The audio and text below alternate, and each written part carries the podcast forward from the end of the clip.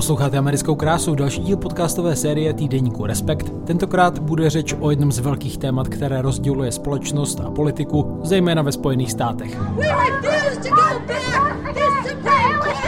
It's a sad day for the court and for the country. Some people maybe say it's my fault, and some people say thank you very much. Evangelical Christians joined together with conservative Catholics and they elected a president who kept his promise. This has been uh, the law of the country since my grandmother. My daughter is sitting here with less rights than I have. O potratech a sporech po zrušení rozsudku Roe vs. Wade, s nímž se zbortila dlouholetá ochrana práva žen na interrupci. Podnětný poslech vám přejí Štěpán Sedláček Jiří Sobota a Bára Chloupková. Dřív než se pustíme do hlavního tématu, tak ještě ve stručnosti pár aktuálních eh, zpráv, o kterých tady Bára i Jirka tento týden psali na webu týdeníku Respekt eh, nebo i v newsletterech. Tak ehm, začněme na úvod pádem konzervativní superstar kabelové televize Fox News, jak stojí v titulku na našem webu. Konec jedné konspirační teorie pro Trumpovská hvězda dostala vyhazov z Fox News. Myšlený je tím samozřejmě Tucker Carlson, zřejmě nejoblíbenější manipulátor současného současné Ameriky, který dostal padáka eh, ve Fox News krátce poté, co tedy televize zaplatila bezmála 800 milionů dolarů um, firmě Dominion Voting Systems kvůli tomu, že ve vysílání vzbuzovala dojem, že výsledek posledních prezidentských voleb byl sfalšován uh, s pomocí právě hlasovacích zařízení uh, této společnosti. Tak jaký význam tomuhle poměrně nečekanému pádu vlivného televizního moderátora přikládáte? Jirko? Je to určitě překvapení, Jo, to se nečekalo, protože jako po to postavení Carlsona se zdálo neotřesitelné. Naprosto je to nejsledovanější moderátor kabelové televize v Spojených státech, nebo byl teda samozřejmě. A už mu prošlo kde co? A už mu prošlo kde co. E, vlastně redaktor měl za to, že je důležitější než celý Fox News a je taky pravda, že Fox News teď padají prostě akcie a všechno. Takže překvapení jako byli všichni. Co to znamená, je úplně jiná otázka a nevím, nemyslím si, že na to teď někdo zná odpověď, protože nikdo neví, co on vlastně udělá. On od té doby mlčí, e, nikomu neodpovídá na žádné otázky. Neví, asi pravděpodobně ani nemá žádný plán, protože to nemohl čekat, protože se to dozvěděl 10 minut předtím, než se to oznámilo veřejně. Padáka vlastně dostal zpětně, řekli mu rovnou, že poslední, řekli mu v pondělí, že poslední pořad dělal v pátek. Takže nebyl to přátelský rozchod. A tou scénou eh, konzervativní, oni tomu říkají konzervativní, tou, tou scénou těch eh, populistů okolo Trumpa to může zamíchat samozřejmě velmi, protože právě proto, že nikdo neví, co on provede. Jestli si třeba pokusí se založit si vlastní pořád, nebo třeba vstoupí do politiky. Padaly i spekulace o tom, že by mohl kandidovat společně s Trumpem na post viceprezidenta, nebo naopak, že by mohl být jakýsi nový kandidát mezi Trumpem a DeSantisem. Vlastně všechny možnosti jsou na stole, protože nikdo neví. No. Já vím, že ještě on dostal snad nabídku od uh, ruské státní televize RT a je třeba říct, že on je hojně citovaný na, na ruských státních uh, kanálech uh, jako určitý vnitřní kritik Spojených států nebo politiky Washingtonu. Báro, chceš k tomu dodat nějaký svůj odhad, jak to bude dál, jaký to má význam, odchod Carlsona z Fox News? No, podle mě asi jediný, co jde říct, je, že jako neodejde natrvalo, že nepůjde do důchodu. Uh, Van Jirka to říkal vlastně, to je asi druhá nejdůležitější postava na té celé konzervativně populistické scéně. Jako Trump měl tu moc a Carlson byl jako trochu ten ideolog. Vlastně jako Trump zas tak moc nemluvil a zas tak moc jako nepředstavoval nějaké své myšlenky, jako Carlson to dělal v těch svých jako hodinových pořadech. Zároveň on jako nebyl, to nebyla žádná lehká váha, on dělal rozhovory s lidmi jako Orbán, Netanyahu, s polskými politiky. Prostě s takovou tou jako i světovou konzervativně populistickou národověskou scénou. Takže ten člověk určitě nikam, nikam neodejde. Jirka mluvil o těch spekulacích, to se podle mě spekulovala už při minulých volbách, jestli hmm. snad Carson nepůjde s Trumpem. Ale teď, že na, na základě toho skandálu kolem Fox News, tak my víme, že t- ten vztah mezi nimi není úplně skvělý. Carlson někde měl prostě říct, že se, já teď nevím, jak přesně řekl, že se Trumpa zblázní, nebo že prostě je to... Passionately nenávidí. Že ho passionately nenávidí, ano, to je přesná situace, ano. Um, takže zase jako Trump pak říkal, že nedávno spolu měli skvělý rozhovor, jo, jo. takže prostě on, je to transakční svět, jo. Ale, ale nevím, jsem na to zvědavá, kam půjde. Ne, tam je ale vlastně tohle je jedna věc, jo, a je to fakt otázka spekulací a uvidíme to v budoucnu, ale zajímavý vlastně je ten důvod. Jo, protože, protože tam se rozpadla se základní konspirační teorie Donalda Trumpa o tom, že ty volby byly sfalšované. Minimálně v tom smyslu, že ti, kteří šířili, sami nevěřili. To se vlastně podařilo prokázat během vyšetřování té kauzy nebo toho, během přípravy na ten soudní proces, který pak Fox News vzdal vlastně a vyrovnal se s tou firmou mimosoudně. A tam se objevila spousta sms a e-mailů, kde fakt je jasně vidět, že oni něco šířili na televizních obrazovkách a něco jiného si sami mysleli, že to považovali za nesmysl. Ale proto taky vlastně neměli šanci ten soudní proces jako, vy, jako vyhrát. Hmm. A tohle mně přijde, že na tom ještě možná v tohle chvíli důležitější než cokoliv jiného. Takový ty, že vlastně i ti samotní, i ty hlásní trouby tady toho populistického hnutí považovali takový ty představy o tom, že tady byly eh, volební terminály naprogramované venezuelskými programátory, aby převáděli hlasy od Trumpa k Bidenovi, považovali za nesmysl od prvního okamžiku vlastně, kdy s tím vlastně vyrukovali. A podle mě ale si myslím, že když se rozpadla jedna konspirační teorie, že se jako rozpadla fasáda té teorie, ale myslím, že tohle to jako nějakým způsobem co je ten příběh Fox News, té soudní žaloby s, eh, s firmou Dominion, jako zajímavý v tom podle mě, že nastínuje, jak složitá je ta dynamika toho, kdo teda tahá za ten silnější pro vás v celém tomhle světě. Jakože my evidentně teď víme, že ti uh, moderátoři a novináři a prostě celé vedení Fox News se opravdu nemyslelo, že prostě Chávez z Venezuely tady prostě nějakým způsobem ovlivnil ty volební uh, turnikety nebo volební automaty ale zároveň ti lidé tomu nějakým způsobem věří, určitě ne třeba do té absurdní, absurdní roviny, ale prostě velká část replikánů dodnes věří, že ty volby prostě byly sfalšované. Ať už se to stalo tak nebo nějak, že tam jde o to, že prostě zase nějakou nedůvěru do toho. A ta televize, jak jako bylo velmi očividně vidět, se těch lidí bála a dělalo to no. kvůli tomu, že se těch lidí bála. Teď vlastně my jsme si celou mysleli, že Fox News jsou taková ta trajektorie k moci, po který Trump vyšplhal. A teď vlastně oni ho odstřihli na nějakou dobu po minulých volbách. A vidíme, že Trumpovi je to vlastně dneska jedno. Trump je tam, kde byl, jako předtím. Takže celý to jako klubičko moci je strašně jako zašmodrchaný. A myslím si, že nikdo si není jistý kdo vlastně má navrh z těch aktérů. No, není tam vůbec jasný, kdo tahá za ty nitky, jo. Protože třeba, oni opravdu samozřejmě vliv mají obrovský. Třeba když ten Trumpův, eh, Trumpův konkurent eh, DeSantis stoupal nahoru v průzkumech, tak to fakt korespondovalo s obdobím, kdy on byl na Fox News téměř denně. Mluvil tam. Pak, ho, pak se trochu rozešli, že on se tam přestal objevovat a to, to souvisí s tou fází, kdy on šel dolů. Je no. vidět, že se jim to zároveň, promiň, že se jim to zároveň trochu nepovedlo, těm Fox News, no. protože oni ho doslova vyráběli dlouhý, dlouhý měsíce ano. a dneska v průzkumech DeSantis zaostává za Trumpem o desítky procent. Jo.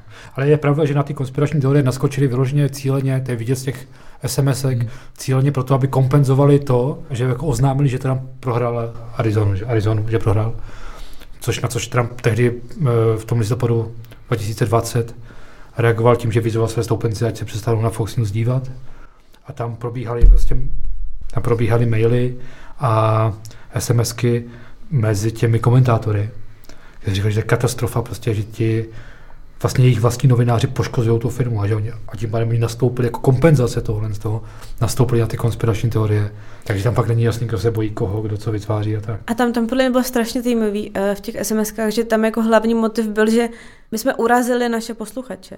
My jsme vlastně no. urazili americký lidi a teď to musíme nějakým způsobem napravit a jdeme jim říkat to, co chtějí slyšet. To je hmm. Tam je někde fascinující věta, oni mají právo tomu věřit.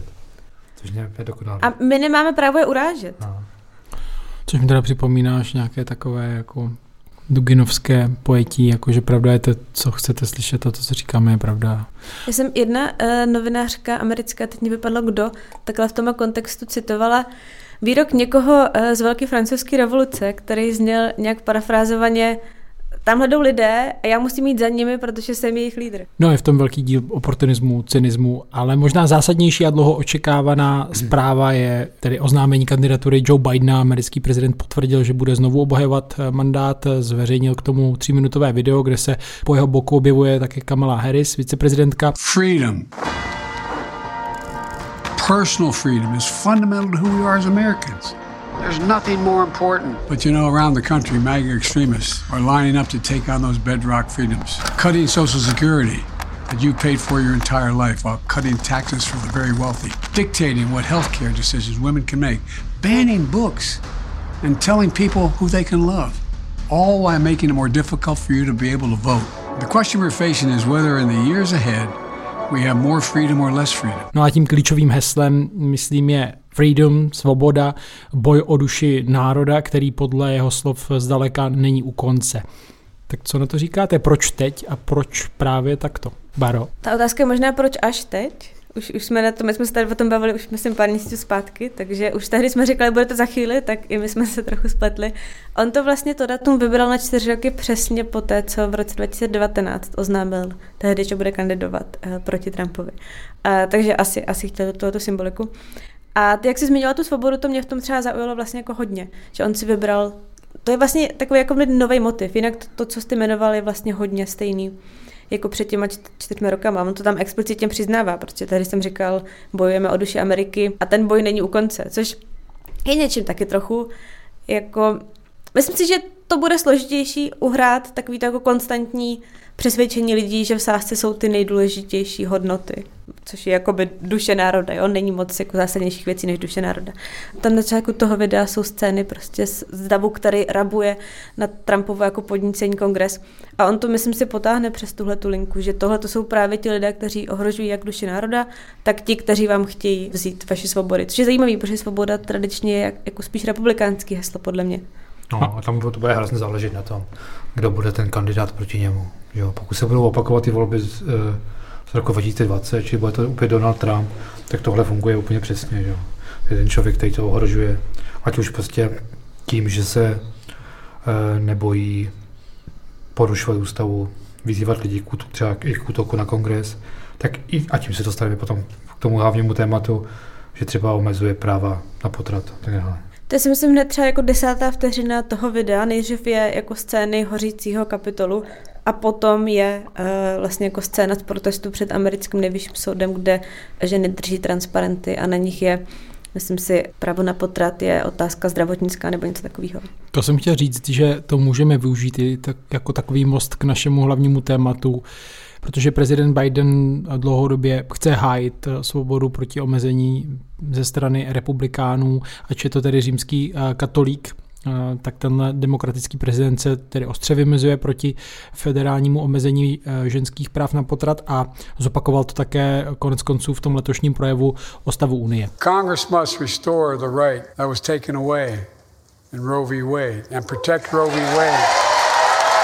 The Vice President and I are doing everything to protect access to reproductive health care and safeguard patient safety. But already more than a dozen states are enforcing extreme abortion bans. Make no mistake about it. If Congress passes a national ban, I will veto it. Jádrem celého toho sporu eh, vedle tedy vymezení toho, kde začíná život lidské bytosti a lidské osobnosti, je ten precedent eh, se, ze soudního případu Roe versus Wade z roku 1973, kdy tedy připomeňme nejvyšší soud eh, Spojených států amerických vedl um, vedl k povolení interrupcí po, celé, eh, po celém území Spojených států v důsledku a za dva měsíce to tedy bude rok, kdy stejný soud ten verdikt eh, zrušil s argumentem, že nemá oporu v americké ústavě. Eh, od té doby tedy podle veřejnoprávního rozhlasu NPR do různé míry omezilo potraty nejméně 13 amerických států. Tak ehm, Potvrdily se ty obavy z období bezprostředně právě po zrušení toho verdiktu, obavy, že například ekonomicky znevýhodněné ženy v některých eh, amerických státech nebudou mít reálně možnost eh, podstoupit interrupci a to ani v případech opravdu vysokého zdravotního rizika, poznásilnění a podobně. Tak to si myslím, to byly obavy, které byly na místě, tak to prostě je vždycky, když uh, nějakým způsobem zesložití ty situaci, tak uh, dopadne na ty, na ty sociálně nejslabší nejhůř. Myslím si, že se asi dostaneme ještě k tomu, jak konkrétně dneska vypadá ta uh, jakoby potratová mapa v Americe, ale jedna z těch věcí, která se změnila za ten poslední rok, tak je nejenom dostupnost jako vlastně potratové péče v jednotlivých státech, ale vlastně když váš stát uh, třeba zakáže potraty, tak vy můžete teoreticky odejít jinam, ale pak už do toho přesně vstupují ty faktory, o kterých ty jsi mluvil, jak dlouho to trvá, jestli na to máte vlastně prostředky a tak dále. Ale myslím si, že se jako určitě naplnilo nebo splnilo to, co se očekávalo, a sice, že to, to bude chaos, že vlastně se úplně neví, co se stane, že se Amerika tak jako rozpadne až na, na úroveň jako jednotlivých států, že se ta debata opravdu povede mnohdy od začátku, povede se hodně urputně, povede se vlastně konfliktně. A nějaké, vlastně nějaké státy byly jasné, takže eh, liberální státy jako tu debatu nepovedou, tak to bylo jasné v těch, eh, v těch státech. Jsme naopak viděli spíš třeba trend naopak jako buď k větší liberalizaci toho práva na potrat, nebo třeba k nějakým jako krokům, které mají pomáhat ženám z ostatních států. Ale v těch státech, uh, kde je to minimálně trochu sporný, tak, tak tam ty debaty dneska si myslím jsou víceméně všude intenzivní. Občas jsou překvapivý. Tam se stalo to, co se mělo stát, jako v tom, respektive co byl záměr. To, ten soud jasně říkal, že tohle je něco, co se má rozhodovat na úrovni jednotlivých států, což se samozřejmě stalo. A děje se tam všechno možný. Jako ano, je tam, je tam prostě 13 států, kde okamžitě, téměř okamžitě prostě došlo k, k zákazu potratu, protože tam ty, tam ty zákony v podstatě dřímali a čekali na to, až ten precedens spadne. Je tam řada dalších států, kdy naopak došlo, to Báda říkala před chvíli, došlo naopak k posílení těch, eh, ty legislativy, která ty potraty umožňuje. Takže jde to oběma směry. Mezi tím je spousta států, kde je to nejasný, kde se o to tvrdě bojuje, kde třeba byly pokusy o zpřísnění té legislativy, ale nepodařilo se je prosadit. Někdy to bylo i překvapivý, jo, ty výsledky. Takže prostě ano, je tam, je tam do značné míry chaos, ale já bych jenom k tomu maličkou poznámku, že je to vlastně, když se to takhle, když Bál říká, že se to posunulo na úroveň až jednotlivých států, tak jenom by, bychom možná si mohli připomenout, že v Evropě je to taky tak. My to máme prostě na úrovni jednotlivých států, každý ten stát si to rozhoduje sám. A to je vlastně ta situace, která je v Americe. A ukazuje se, velice rychle se ukazuje, že, ty, že v různých státech jsou na to minimálně v tý, na té politické rovině velice rozdílné názory. Takže ty státy samozřejmě se začínají eh, rychle od sebe lišet. Ale když se potom člověk podívá na celostátní průzkumy, tak třeba eh, ten, který letos se zveřejnila agentura Ipsos v lednu, tak eh, to ukazuje, že vlastně většina té americké společnosti je v tomhle spíš liberální. Nebyla by pro nějaké přísné omezení potratů. Že? Většina určitě, jako většina, pokud berem jako, jako masu amerických občanů, pokud to nedělíme na ty jednotlivé státy, jak se o tom mluvil, tam to je, to je dlouhodobě, že vlastně samozřejmě Ono je to trochu zabadějící, ty průzkumy, protože v průzkumech se vás nejčastěji ptají, jste pro vlastně možnost na interrupci nebo s nějakými výjimkami a tak dále a drtivá většina Američanů řekne, jsem pro s nějakými výjimkami a do té kategorie s nějakými výjimkami se pak vejde třeba to, jsem pro výjimku v případě znásilnění a incestu a taky jsem pro výjimku do 12., 15., 20. týdne, že i ta kategorie je strašně široká, jo? že ty průzkumy vlastně v tomhle jsou jako zavádějící, ale vyplývá z nich podle mě silně, že jako drtivá menšina Američanů je pro ty jako naprostý zákazy, který nemají žádné výjimky. Tady je vlastně určitý problém s terminologií, co to vlastně znamená být liberální, co to znamená být, být konzervativní v tomhle tomu tak. Jo. Jasně, tady ten úplně, úplně extrémní pol téměř úplného zákazu e, interrupcí, třeba jenom s výjimkou nějakých opravdu zdravotních komplikací a tak. V Americe je tady je i opačný extrémní pol, to znamená, že tam je, že tam, že v několika státech je povolen potrat bez jakýchkoliv omezení. To znamená třeba v, i třeba v třetím trimestru, aspoň teoreticky. A, a, a většina někde mezi. Jo. A, a spousta těch států, potom když se na to podíváte zblízka, tak zjistíte, že vlastně Amerika je často, aspoň takto viděno, přes tu legislativu, je vlastně liberálnější než Evropa. Jo, tam ten limit se často pohybuje až na hranici druhého trimestru a tak, což v Evropě vůbec není zvykem. Jo. Že, že vlastně tohletou optikou je většina Evropy z hlediska Američanů vlastně konzervativní. Jako ne těch samozřejmě, kteří požadují úplný zákaz, to ne. Ale takových těch v tom středu někde, to, co se pohybuje v tom středu, my vlastně máme většinou to v Evropě utaženější o něco, než to je, než to je v mnoha, nebo v velké části amerických států. Já si myslím, že tam je jeden, jeden vlastně jako rozdíl, byť takhle čistě jako formalistní, je to pravda. Um, a že v Evropě jsou, jsou dvě věci, které tu scénu dělají, nebo tři, které tu scénu dělají jako jinou než v Americe. Jedna je jako závažnost toho tématu, nebo to, jak to ta společnost prožívá, což v Evropě až na nějaký výjimky vlastně je mnohem jako menší než, než v Americe dneska. A pak je tam jako realita té potratové scény v tom smyslu, že v Evropě můžete mít občas ty, jakoby, mm, ty limity daný těmi týdny, v jakém se žena nachází, tak, tak jsou třeba nižší než v některých amerických státech, ale i mnohem snazší tam potom dojít k těm výjimkám. Ty výjimky jsou často docela jako expanzivní, tak jak jsou definované v evropském právu. A je, jako reálně snažší ten přístup k těm potratům. V Americe jako můžete jet stovky mil na potratovou kliniku. K bojím o potratový pilu, se ještě jako dostaneme. Jo. Že, že si myslím, že jedna věc je to čistě právní nastavení a druhá je pak jako žitá realita toho v okamžiku, kdy třeba vlastně um, potrat chcete podstoupit. Tak jak už jste to načli, ona ta otázka potratu rozděluje mnohé společnosti, ty rozdíly jsou tady i v Evropě, protože prostě není jednoduché určit tu hranici, která vede mezi tedy, řekněme, zjednodušením právem žen a právem těch početých dětí, embryí, ale málo kde tedy rozděluje tu politickou diskuzi a scénu tak jako ve Spojených státech. Dá se říct, proč právě v Americe je to téma při nejmenším zvenku takhle vyhrocené a černobílé? Já myslím, že není možné říct jako jeden důvod, ale za mě je jich tam víc. Eh, postupem času ono vždycky nebylo tak. I vlastně eh, ta jako potratová historie v Americe je strašně zajímavá, že mm, ty jako, ty jsi třeba zmiňovala, že Joe Biden vlastně dneska jako velmi vehementně podporuje práva žen eh, na potrat. Nebylo to tak vždycky. On, on ještě pár desítek let zpátky byl poměrně naopak jako proti, hlasoval proti třeba federálnímu financování potratových klinik a tak dále.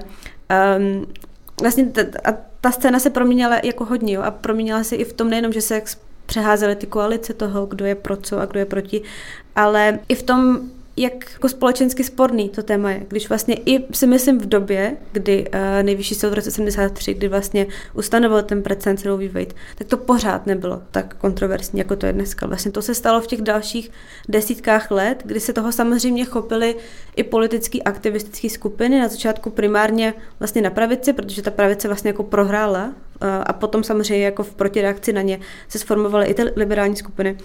A takže si myslím, že je, jako jeden výsledek toho je jako velká politizace americké politické scény, kde vlastně nevyhnutelně časem se stalo, že to téma se prostě rozdělilo. Hmm že re- republikáni jsou jakoby pro life a demokrati jsou pro choice. A pak si myslím, že v tom hraje jako roli, a to je součástí politizace na jako dneska primárně republikánské scéně, větší jako míra náboženství v veřejném životě, která v Americe je a která si myslím, že k tomu jako přispívá minimálně v v organizování toho politického aktivismu. Možná, no. E, já s tím jsem vlastně úplně jistý tím tím, jo, to poslední větou, co jsi říkala. My jsme teď říkali před chvílí, že teď tam panuje nebo chaos a, a asi nějakou dobu panovat bude, samozřejmě, než se to nějak... To, podobný chaos tam panoval předtím, než byl ten precedens ustaven. A třeba mimo jiné počíval v tom, že ta hranice mezi stoupenci a odpůrci potratů vedla i mezi jednotlivými církvemi třeba. Některé církve byly zásadně proti, některé byly pro ta konsolidace nastala až potom, co byl ten, eh, konsolidace, myslím, na, tím, na tom náboženském křídle, nastala až eh, potom, co byl ten precedent zaveden. Kdybyste se podívali na mapu eh, těch postojů tehdy v 60. letech, než to bylo zavedeno v 73, čili to, co bylo předtím, tak byste vlastně zjistili, že tvrdší restrikce proti potratům tehdy byly na severu Spojených států a nikoli na jihu jako dnes. Že část levice byla proti potratům, takhle Jim Carter ještě v 70. letech a tak dále.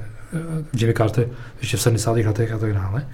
Takže ta, ta společnost vlastně, bylo to hrozně složitý, ta společnost byla prostě, se hrozně svážila, ale co se stalo v roce 73, když, když byl ten precedent zaveden, je, že se ta debata v podstatě zakonzervovala. Respektive jedna strana, ta, která byla proti tomu, mohla mít pocit, že už její názor nemá žádnou šanci se prosadit. A to je podle mě, podle mě, a to je jenom moje teorie, ale podle mě to je ta chyba, kterou američani udělali. A proto jsou na rozdíl od Evropy v tom chaosu, v kterém jsou dnes. Protože Evropa si to prostě prodiskutovala. Pro téma potratů je ve své podstatě neřešitelný. Tam jsou proti sobě vždycky dva principy. A pokud, se, pokud to nemá být totální jako válka, tak, tak je potřeba být ochoten v tom hledat nějaký kompromis a chtít ho. Chtít ho prostě. Pokud chcete mít totální vítězství, tak vždycky bude jedna strana tak nespokojená, že, že bude bojovat proti tomu. Je, je, to, je to výbušný téma, je v tom etika, je v tom pohled na život, na práva žen, že jo, samozřejmě. Eh, v Americe ta debata těch 50 let byla v nepřirozeném stavu, protože prostě kdykoliv měl, chtěl někdo něco změnit, narazil na ústavní soud a nemohl dělat nic. Zjevně tam na počátku stálo přesvědčení, že to opatření je progresivní, že to jde správným směrem a že ta společnost zřejmě tam dospěje. A po nějaké době se to stane jako tohle, to se nestalo. Těm lidem, kteří jsou proti tomu, proti potratům, pro, pro life, stálo to za to, nebo je to pro ně tak výbušné, že 50 let prostě byli schopni organizovat a politicky konspirovat, až si dosadili potřebný počet soudců a zhodili to. Tohle se prostě ne... A teď se ten nějak prostě znovu jako očpontoval. Teď to znovu vybuchlo a jsme v tom chaosu, které jsme byli předtím. A zase to bude nějakou dobu probíhat. A bude to chaotické. Tohle Evropa má za sebou. Jo? A to je, myslím, že ten hlavní rozdíl mezi, mezi Spojenými státy a Evropou. Jak možná trochu rozporovala to, byť ty si tak, tak třeba nemyslel, ale to, že vlastně jako po těch 50 let ta strana nemohla nic dělat a byly vlastně jako vázaný tím, že vlastně teď byl teda ustanovený precedens na potrat a hold jako všech 50 států to bude jako respektovat to byla pravda jenom formalistně. Jako reálně už před tím, než byla schozena Roe v. Tak přístup k potratům byl, byl ohromně nerovný v Americe. Ohromně. A ty státy, které dneska mají ty jako plný zákazy, tak už tehdy vlastně byly skoro blízko k plným zákazům. Byly státy, kde jsi měl obrovský státy, kde jsi měl jednu, dvě, tři potratové kliniky, které vlastně čelili třeba jako legislativní šikaně ze strany toho státu, že vlastně museli splňovat, nevím, úplně jako nesmyslný až jako technické podmínky a tak dále. Tam vlastně byla jako veliká kreativita v tom, jak v těch možných mantinelech ten přístup k potratům omezit. A jako řada těch států byla kreativně úspěšná. Vlastně poslední případ toho je třeba, co se stalo v Texasu, kde vlastně oni koncem roku 2021, vlastně v prosinci předtím, než byla svržena Roe v. Wade, následující rok pak vlastně v létě, tak oni přijali zákon, který nejvyšší soud neschodil, navzdory tomu, že ten zákon vlastně fakticky zakazoval potraty po šestém týdnu těhotenství, protože tam zase byla to ohromná legislativní kreativita v tom, abyste dosáhl toho, co jste chtěli, kdy vlastně lidi v Texasu měli právo jako žalovat zdravotnický personál, který poskytl potrat po šestém týdnu. Tudíž vlastně tam se to postavilo do role, že ten stát to nenařizoval, ale dal možnost těm obyvatelům Texasu, pokud s tím nejsou spokojení, což samozřejmě řada protipotratových aktivistů byla, tohle to žalovat. A to je vlastně jako praxe, kterou ten nejvyšší soud nějakým způsobem uznal, že je v limitech toho ústavního práva na potrat, který garantoval Roe v. Wade, ale samozřejmě jako reálně ten přístup k potratu jako hrozně stížil. Takže jenom vlastně ano, oni byli formálně vázaní tím precedentem, ale reálně ta situace vypadala stát od státu už tehdy hodně jinak. Jasně, ale já myslím, že, že to není v rozporu. Jo, protože to je přesně ono. Jo. Buď, buď teda hledáš nějaký kompromis, to znamená, že prostě ustupuješ nějakým směrem, obě dvě strany, že musí nějakým způsobem ustupovat. A nebo je to řešení zafixované, žádný další kompromis už není možné hledat a pak jsi kreativní. A začneš prostě to nějakým způsobem obcházet.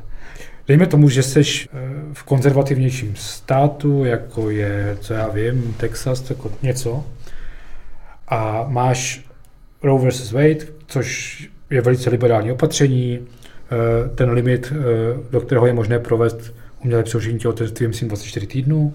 V Evropě něco takového má jenom Holandsko. Dejme tomu, že ty jsi ve státu, který, který to tak nevidí, tak kompromis by bylo třeba snížit ten limit jít třeba na 15 týdnů nebo na 12. Jo, je to trošku formalistní a tak dále, ale dá se takhle utlumit ty vášně, dá se ta debata tímhle způsobem nějak jako zvládnout, aby většina byla víceméně spokojená.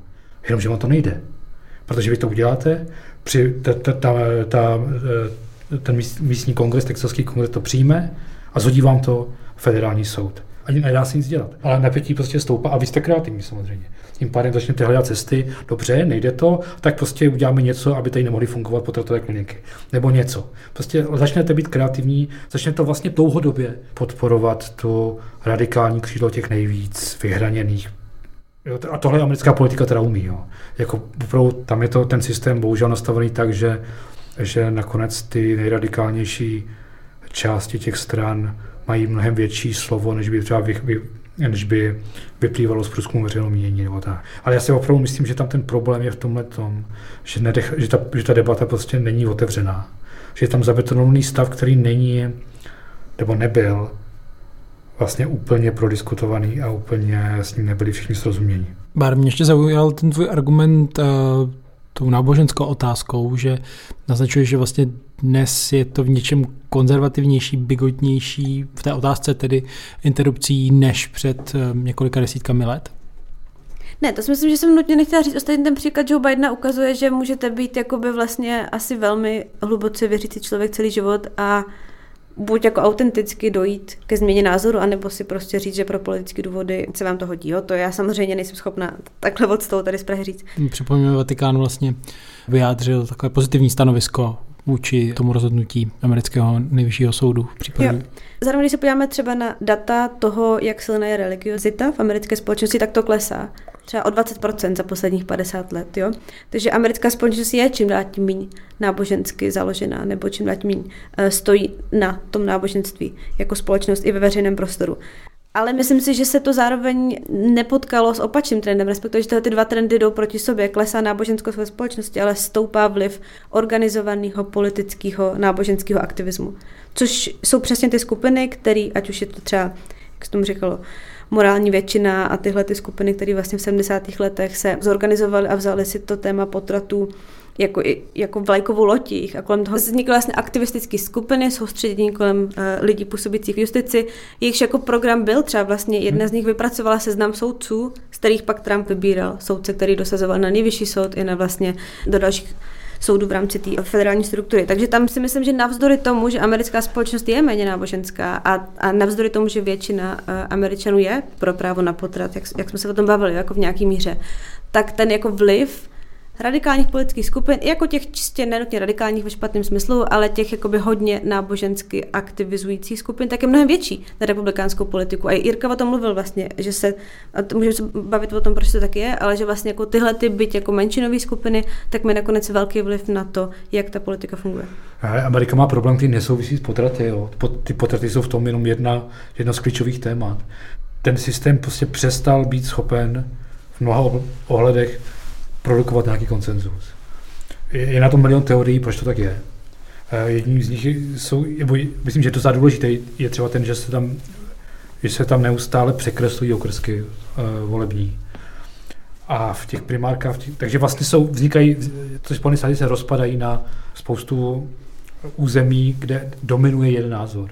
Říká se tomu, myslím, gerrymandering? Ano, říká se tomu gerrymandering. A v tom systému primárek potom, kdy k volbám chodí vždycky, dochodí k primárkám, jenom prostě ty nejradikálnější voliči, ty, kteří jsou fakt do toho nějakým zažraní a který musíte vyhrávat v těchto těch jednobarevných okrstcích, tak vždycky vyhrávají ti nejradikálnější politici. A tím se postupně času celá ta politická scéna stále radikalizuje oběma směry. A tam pak už prostě, to už, a místo toho, abychom hledali nějaký průsečík, tak prostě bojujeme proti sobě, jo, bojujeme s tím druhým táborem. A stane se prostě potom to, že jo, ano, že ten tón ty politické debaty určují ti, kteří jsou nejradikálnější. I v, i v otázce potratu. To tež platí třeba pro střelné zbraně. Jo, já myslím, že jako potraty, to je opravdu příběh, kde Amerika ukazuje, jak se to nemá dělat. A, a můžeme být prostě spokojení s tím, že žijeme tam, kde žijeme. To... Možná právě pro kontrast um, dá se říct, ehm, případ třeba nějaké evropské země, kde vlastně soudy nezabetonovaly ten stav tímhle způsobem, eh, ty dva tábory proti sobě a ta demokratická diskuze dospěla k nějakému koncenzu, i když třeba v minulosti ta země taky byla silně nějak nábožensky ovlivněna na jednu či druhou, no, spíš na jednu stranu.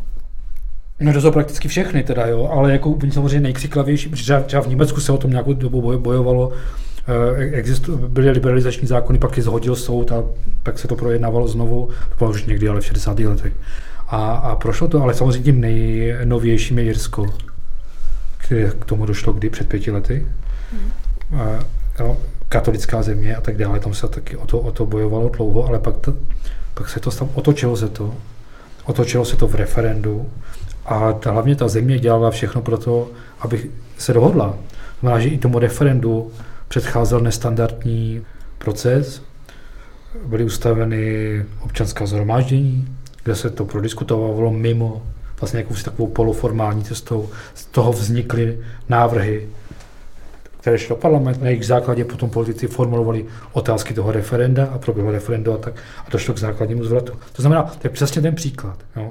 Je to potraty jsou otázka, která se řeší od starověku, prostě, protože to nejde jednoduše roz, rozseknout. Nálady společnosti se různě mění, mění se názor na to, co je důležitější, co ne. A pokud je společnost otevřená a férová, tak to musí být neustále schopnost znovu přehodnocovat. Oběma směry, prostě bohužel, jako asi bohužel, no, já nevím, prostě oběma směry. A to je příkladem toho, kdy se to prostě normálně takhle posune a překlopí. Je opačný příklad Polsko, kde se otevřená společnost otočila zpátky. A třeba za 20 let se zase otočí. Jo. Já vím, že tohle nezní úplně skvěle, prostě, ale nevím, jestli existuje nějaký lepší způsob, jak tohle to manažovat. Protože třeba ta Amerika je důkazem toho, že když to teda protlačíte silou, a Roe versus Wade bylo protlačení silou, tak vám to stejně nepomůže. Za 50 let jste tam, kde jste byli. Zároveň jako Amerika je příklad toho, že musíš, a Irsko je dobrý příklad toho, že jsi vytvořil podmínky pro tu debatu, která je asi jako jediný, co ti dává šanci dojít k nějakému jako koncenzu, při kterým se jako většina společnosti nebude cítit podvedená, ať na tu jednu stranu nebo na druhou stranu. Ale v Americe ty podmínky proto nejsou. Ano. My jsme se už o tom jako bavili, že v Americe došlo ke strašnému jako přetrhání té vazby mezi vlastně názorem lidí a nějakou jakoby demokratickou uh, participací a tím reálným výkonem moci. Jo. Už jsme tady mluvili o tom překreslování okrsku, o gerrymanderingu. To je podle mě jako reálně jeden z důvodů, proč třeba některé státy dneska zavedly ty opravdu jako přísné zákazy potratu bez jakýchkoliv výjimek. Protože existují v situaci, kdy vlastně s, už jako historicky nakresl okrsky tak, že z toho prostě benefituje ta republikánská strana. Prostě třeba nejlepší příklad toho je jako Wisconsin, to se podle mě, když jsme se ve škole učili o gerrymanderingu, tak jsme si prohlíželi obrázky z Wisconsinu, kde máš nakreslené okrsky úplně do absurdních jakoby zákrutů prostě a otáček jenom proto, abys dostal ty velké města, v kterých jsou demokratický voliči, do dvou, třech okrsků a zbytek ty vlastně jakoby venkovské části toho státu, která je konzervativnější, tak těm dáš jako spoustu okrsků. A tohle je prostě klasický princip gerrymanderingu, že ty to voličstvo nastrukturuješ tak, aby z toho jedna strana nebo druhá strana benefitovala. Jo? Ale na tom podle mě je ještě problematický to, že ten nejvyšší soud, to samozřejmě ví, že to je takhle, nejvyšší soud řešil řadu případů, kdy k němu přišla stížnost na jako volební okrsky a potom samozřejmě průběh voleb, který je takhle jako zkreslený. A on to schodil s tím, že to je otázka státu, že on nezasahuje do toho, jak ve státech fungují vlastně jejich volby, což je pravda, to je vlastně pod, podle ústavy, záleží, jak to interpretujete, ale je to prostě státní otázka. Nicméně ve stejnou situaci řekl, já potraty posílám do státu a vy si je tam demokraticky vyřešte vlastní diskuzí, v situaci, kdy ta demokratická diskuze a to, jak tam funguje ten proces moci, je velmi jako poškozený. Jo. No, jako je to tak, je to tak, ale teď otázka je, jak je možné ho napravit, jo? protože protože ještě jedno věc z toho Jirska plyne a to je to, že je to 4 milionová země. Čili malý stát, kde se asi nějaký kompromis vyjednává mnohem s nás, než ve Spojených státech jako celku, kde je 350 milionů obyvatel, či 100 krát tolik skoro. A ty jsou samozřejmě velice různorodí, ty státy jsou různorodí a tak. Takže já, já se úplně neumím představit, jak by to třeba vypadalo v Evropě, kdyby tohle rozhodoval Brusel myslím, možná, že bychom to řešili, podob, že, by, že by to napětí kolem toho bylo podobné, protože prostě chtít po lidech ve Španělsku, aby to cítili stejně jako lidi ve Švédsku, je docela problém. A možná je lepší je nechat, ať si to prodiskutují doma. Jo. Ale souhlasím s tím, že ten systém teda je poškozený úplně zásadně. To je jako depresivní docela e, zpráva z Ameriky. A říkám, to se netýká jenom potratu, to, to platí prostě Eh, šířejí o stavu tamní politické scény. Zároveň jako jenom ten problém té Ameriky je, že není čo Evropská unie. No, Ty prostě jsi jeden stát a myslím si, že do nějakého bodu ta paralela s Bruselem a s Evropskou unii funguje, ale od nějakého bodu dál ne, protože ty prostě potřebuješ fungovat jako stát, který má jedno zdravotnictví, k tomu se možná dostaneme u toho soudního sporu o potratovou pilku, až o něm budeme mluvit.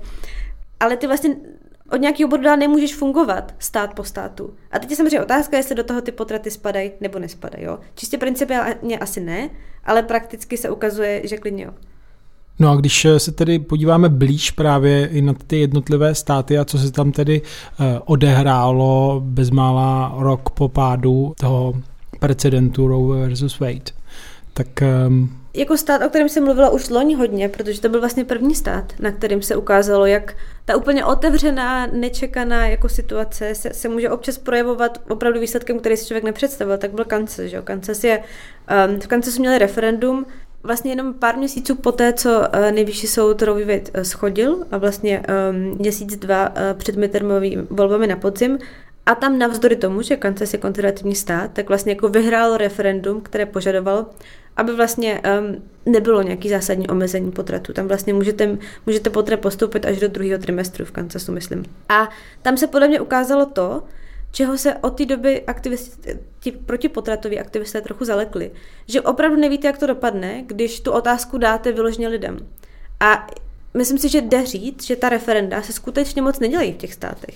Jakože bylo pár států, kde byla referenda, jako třeba ten Kansas a další, bylo pak pár uh, referenty v liberálních státech, ale jinak primárně ta otázka se řeší právě v těch jednotlivých státních kongresech, kde to mezi sebou už jako řeší politici. Případně do toho zasahují soudy na úrovni individuálních států. Je to prostě celý hrozně chaotický, ale to referendum v Kansas se ukázalo, že lidi vás občas překvapí a odráží to si myslím do nějaké míry to, o čem jsme mluvili, mluvili na začátku, že většina Američanů není pro radikální omezení potratu. Tam je, jako, je, to, je to totálně chaotický. Tam, tam ještě potřeba připočítat, že v některých státech třeba jsou volení i, soud, e, i soudci. Jo.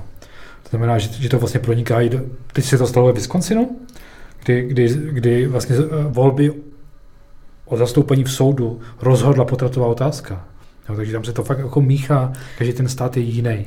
Ono se to rozpadá asi tak do tří skupin. Jedna je ta, ten blok těch států, těch 13, to už jsme zmiňovali na začátku, kdy v podstatě se čekalo, že jak, okamžitě, jakmile padne Roe vs. Wade, tak automaticky naběhnou velmi restriktivní zákony, úplně takový brutálně restriktivní. Jako bez výjimek. Tam z těch, z těch 13 států 11 nemá výjimku pro no. uh, znásilnění ancestry. Jo, tam, eh, tam k ně můžeme jít do úplných, úplného bizáru Idaho, prostě kde, kde není už, nebo kde, kde nejen, že je to zakázáno samozřejmě, ale je, je snaha zakázat dokonce i vycestování z toho státu za potratem jinam, pokud do... je méně jak 18. Ano, pokud je vás samozřejmě než 18 a dokonce i na pomáhání tomu, že tam vycestujete. Takže teoreticky se snaží, to se tam ještě nepovedlo, ale snaží se uzákonit, že pokud vy příklad povezete svoji sestřenici autem do vedlejšího státu, tak vás zavřou. No. To se nepodaří, protože to samozřejmě smázne soud, ale ukazuje to, jak prostě ti politici, kteří jsou na tom extrémním křídle, si na tom, tom hrajou, oni vědí, že to třeba neprosadí, ale můžou za to bojovat a můžou hrát o tohle. Idaho je stát, kde eh, běžně v, eh, v prezidentských volbách získává eh, republikánský kandidát třeba 70%. Tam se ani nevede pořádní kampaň. Jo? Takže to jsou takové jaké enklávy, že je tam 1,5 milionu lidí, 1,7 milionu lidí, takže to zase jako není nic velkého. Ale jsou tam takovýhle prostě extrémy. Pak je pak skupina jiných států, kde naopak došlo k posílení těch zákonů na ochranu práva žen, na potrat a nikdy to fakt jde zase do těch, i do těch eh, taky poměrně extrémních pozic, kdy vlastně nejsou limity vůbec žádné. No a pak je skupina států, kde se o to opravdu jako bojuje. Prostě. No a to bychom museli jeden po druhém, v každém je to velmi specifický.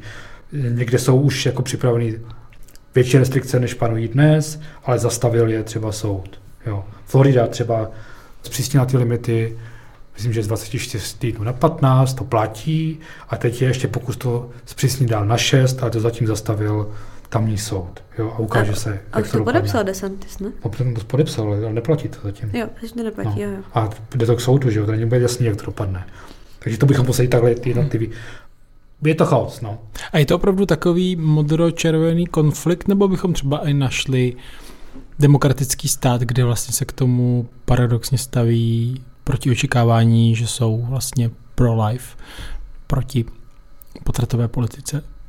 Tam samozřejmě jsou republikáni, kteří třeba, zase jo, to je to otázka té terminologie, že protože tam je několik států, jestli pět nebo šest, kde opravdu neplatí žádná omezení, tak oni někdy už jako negativně se mluví o státech, kde vůbec jsou nějaké restrikce. Třeba těch 12 týdnů, 15 týdnů a tak dále. Tam Takže... v, v angličtině, pro v angličtině to pro mě ale ilustruje to, co si říct. Je zajímavý, že ty, eh, když, když o tom píšu americký média, tak mluví třeba 9 week ban, 15 weeks ban, 22 weeks ban. No. Jakože říká, že to je zákaz, i když vlastně naším jako pohledem bys nebral jako zákaz od 22 týdnů nahoru. Prostě 22 týdnů je nějaký jako limit, který je v rámci no. nad evropským průměrem. Jo. Jo. No, takže, takže tam prostě jako jsou, já nevím, jsou republikáni samozřejmě, kteří jsou třeba pro zpřísňování té hranice, ale ne, ne, neznamená to automaticky, že jsou pro zákaz. Protože opravdu, řekni, tomu si řekněme, to Roe vs. Wade, jak to bylo postavené, to bylo velice liberální opatření, jo, který by v Evropě neprošlo téměř nikde. Takže to, to, že to třeba chtějí omezit, neznamená nutně, že to chtějí zakázat. Oni chtějí třeba stlačit tu hranici někam. Jo. A pak jsou tam samozřejmě skupiny radikální, kteří to chtějí opravdu jako zakázat, nebo, to, nebo tu hranici stlačit tak dolů, že ztrácí smysl. Jo. Když to dáte na 6 týdnů, tak už vlastně jste to téměř zakázali, jo, protože to je vlastně si myslím jako důležitý rozdíl, že ono to občas působí 6 týdnů tak vlastně jako, jako pohoda, to není úplně to totální zákaz, ale 6 týdnů přesně, 6 týdnů je nic. Ale já si myslím, že ta politika toho je strašně složitá. Třeba když vlastně Jirka mluvil o tom, eh, o tom Wisconsinu, tak tam opravdu, tam kandidátka do nejvyššího Wisconsinského soudu vyhrála ty volby na jako explicitně politickým programu. No. S tím, že ona kandidovala za dvě věci, že je prostě pro eh, právo na potrat a že přesně chce změnit zkreslené eh, hranice volebních okrsků, které ve Wisconsinu mají. Kde teda opravdu je to jako extrém. Tam jako posledních deset let vládnou republikáni s tím, že mají dvě třetiny v kongresu, ale vždycky guvernéra vyhraje demokrat. Guvernéry jsou ty jediné volby, kde všichni lidi volí v jednom volebním okrsku. Ale myslím si, že to, že ona vyhrála vlastně s politickým programem, je taky problematický. Jakože ona, ona má být soudkyně, tam vlastně jako posunujete, ona slibuje nezávislost, nestranost, ale v té otázce ne. A v té druhé otázce taky ne. Myslím, že vlastně z toho tématu uděláte politický téma a zabývají se jim přesně, přesně i ty soudy. A pro republikány je to si myslím taky složitý v tom. Jirka říkal, že vy za to můžete jako bojovat, teď můžete ukazovat vlastně, co všechno můžete reálně udělat, když máte tu moc to udělat ale často zjistíte přesně, že veřejný mínění je proti vám. Je mnohem snazší říkat, já jsem jako stoprocentně čistě jako pro life v okamžiku, kdy jste krytý tím precedencem Roe v. Wade a víte, že to nikdy neuděláte. V okamžiku, kdy to máte udělat, tak pak je ta pozice mnohem snažší a často působíte často prostě nedostanete třeba jasnou odpověď na to. Teď se ptali jako dalších republikánských kandidátů na prezidenta, takových jako méně významných figur, prostě kde by oni nakreslili tu hranici a nedostanete odpověď, protože se do toho nechtějí manipulovat, do toho, že budou muset dát odpověď, která nevyhnutelně někoho zklame. Ale je to totiž ještě, ještě o jednu rovinu složitější, jo, abychom to zkomplikovali. Protože tohle, tenhle ten boj celý vychází vlastně z, z jiné situace, jo, ze situace těch 70. let, kdy prostě potrat znamenalo jít k lékaři, na kliniku, že? a tak. Mezi tím se posunuly technologie, farmaceutický průmysl a tak dále. Takže ve chvíli, kdy my toto řešíme, tak více než polovina umělých přerušení těhotenství ve Spojených státech probíhá prostřednictvím potratové pilulky, která se takhle regulovat vůbec nedá. Znamená, že tohle to vlastně je jenom část obrazu, to, co my teď líčíme. A druhá polovina je tohle. Ta reakce třeba Bidena nebo současné administrativy na ten krok soudu bylo, že vlastně se pokusil přístup k těm pilulkám usnadnit, což vyvolává další reakce, že jo, k tomu se, teď se k tomu jako dostaneme. A další rovinu problém, že ty se začíná bojovat o to, jestli vlastně je možný, aby na celém území Spojených států byly dostupné ty protipotratové pilulky, což eh, zase už teď doputovalo k soudu přináší to další komunikace. Podle mě to ale přesně ukazuje to, že si myslím, že i z potratu se ukáže otázka, kde bude velmi složitý, ne nemožný mít jako co stát to vlastní režim. No to je právě úplně ta aktuální bitva, kdy tedy americký nejvyšší soud eh, letos v Dubnu se vymezil proti rozhodnutí nižšího soudu eh, v Texasu, který pozastavil registraci jedné z těch látek, jedné z těch eh, pilulek. O co se tam teď hraje? Je to tak, že prostě budou roz, rozdané ty regule co se týče těch jednotlivých klinik, ale pak prostě se tam vytvoří celý trh s pilulkami, které prostě budou dostupné i v těch místech, kde ty kliniky nejsou. Ten samozřejmě teď jako existuje no. a vracíme se k tomu úplně na začátek ty debaty, kdy jsme se bavili o tom, že ideálně bys měl nějakou prostě jako celospolečenský celospolečenskou diskuzi, obě strany ustoupí a nejdeš nějaký jako kompromis. Což jako reálně ani jedna z těch stran často nechce udělat. Tudíž samozřejmě prostě protipotratoví aktivisté, tak pro ně představa, že sice nemáte kliniky, ale můžete dál potrat podstoupit a vlastně k tomu nepotřebujete doktora. A ta praxe reálně probíhá. Klidně vedle u vás baráku. Je pro ně samozřejmě, pokud je to pro ně naprosto jako zásadní etická otázka, tak je něco, z čeho oni, oni nechtějí ustoupit. Takže teď se přesně ta bitva přenáší do toho i jako online prostoru a do toho, do té individuální sféry toho, že vy jako žena si můžete dneska objednat pilulku do nějakého jako týdne a tak dále a vlastně potrat si províst sama a je to, je to účinný, je to bezpečný, relativně je to rychlý. Já bych ještě chtěl, kdyby se mi trochu vysvětlili teda, kde je ten aktuální, o, o co se teď svádí ten soudní no, boj. Tam je problém v tom, že Texas se pokusil tohleto zakázat. Jo, což samozřejmě doputovalo k nejvyššímu soudu federálnímu A ten řekl, tak, že to nejde to zakázat. Aspoň zatím to nejde. A ten důvod je eh, docela zajímavý, protože samozřejmě, protože léky, léčiva se schvalují na federální úrovni ve Spojených státech. A pokud by, pokud by Texas je v pravomoci FDA, že? Takže ano, je v pravomoci prostě federálních úřadů, takže a platí to prostě na celém území Spojených států. To znamená, že pokud, pokud Texas řekne, že ta pravomoc na jeho území ne, nefunguje, že, to, že tak se to začne rozpadat, ten celý systém. Že tady to zase, zase začíná narážet na nějaké hranice, to je to, o čem jsme se bavili. My jako v Evropě každý ten stát si ty léčiva svoluje sám. Protože a tam je ten rozdíl mezi Washingtonem a Bruselem, protože no. prostě Evropa, eh, Evropská unie nemá tolik kompetencí jako ve, ve eh, zdravotnické oblasti. Ale jsme podle mě i zpátky ještě u jiné věci, jsme u té kreativity. Jako celý ten příběh s touhletou pilulkou je jako velmi kreativní taktika proti potratových aktivistů, kdy vlastně oni si vybrali v Texasu soudce, o kterém to je vlastně případ, který je úplně napsaný proto, aby takhle dopad. Jirka se směje, proč? Ne, jasně, protože to ti vrátím, že celý Roe vs. Wade je kreativní příklad. No, jo, ne, no, ne to, ale jako, že jsme zpátky u toho, že to no, jako neznamená, že teď vlastně máš rozvolněný režim a ta kreativita není jako potřeba, jo, protože oni si reálně vytipovali soudce, o kterým, který byl nominovaný Trumpem a předtím, než se stal soudcem v roce 2017 nebo 2018, tak pracoval pro nějakou prostě křesťanskou uh, právnickou organizaci. Takže jste jakoby minimálně tušili, že on je nakloněný tomu vašemu argumentu. Ten argument podle všeho stojí vlastně na jako, jako velmi vachrlatých právních jako vlastně uh, základech. On se tam, myslím si, že jako právní experti napříč scénou to označují za jako poměrně radikální rozhodnutí, protože on tam On, on tam víceméně řekl, že FDA, ta federální organizace, před 23 lety vlastně udělala chybu, když tu pilulku zpřístupnila pro celé Spojené státy, že nedostatečně zvážila zdravotnická rizika, která ta pilulka příjem použití eh, pro ženy představuje, což byl argument těch, eh, té, té žalující strany těch aktivistů. Což samozřejmě je obrovsky problematický na spoustě rovin, mimo jiné v tom, že soudce, který není vědec, řekne, vy, federální agentura plná vědců, jste to prostě udělali špatně. Tady samozřejmě jako kdyby tohle to bylo dotažené do úspěšného konce, tak pak ten argument můžete opakovat na spoustu dalších věcí. Můžete ho jako politizace zdravotnictví je další americký téma, můžete ho použít na vakcíny, můžete ho použít na spoustu. Jo. Takže tenhle ten vlastně jako velmi kreativní právní přístup už narazil trochu u odvolacího soudu v New Orleans, ale pak se dostal až eh, k nejvyššímu soudu a on ho vlastně vrátil tomu odvolacímu soudu. Takže je možné, že se tam, že, tam, že se tam znovu doputuje, že on nerozhodl jako naposledy. Protože tam se ještě stala další paradoxní věc, že ve stejnou dobu, kdy rozhodoval tenhle texaský soudce, že vlastně FDA by měla omezit to, jak tu pilulku distribuje po Americe, tak ve Washingtonu rozhodl jiný soudce, kam zase jakoby před něj případ přinesli jakoby demokratičtí aktivisté, a oni po jim chtěli, aby vysloveně zakázal FDA omezit distribuci té pilulky a on jim rozhodl ve prospěch. Takže máte vlastně na jihu soudce, který říká ano, omezte, na severu nebo na východě máte soudce, který říká ne, rozhodně neomezujte. A to jako musí skončit u nejvyššího soudu, protože pak se vám to rozpadne. Že je, že je vlastně ten příběh je od počátku špatně. Roe vs. Wade bylo prostě úplně stejně velice tvůrčí prostě přístup, že to taky nebylo tak, že někdo usiloval o přerušení těhotenství a takhle to dopotoval tak, to, to byly dvě právničky, které to měly jako program, našli si tu, tu příslušnou ženu a tak dále. To prostě bylo normálně a, ta rozhodlo to vlastně několik lidí a zablokovalo to debatu na 50 let. Jo. A opakuje se to pořád znovu a znovu. No. Já, já fakt v tomhle nejsem schopen tomu říct už nic asi nic dalšího, hmm. než, se, než se opakovat a ukazovat to jako příklad toho, jak to nemá dělat. Prostě.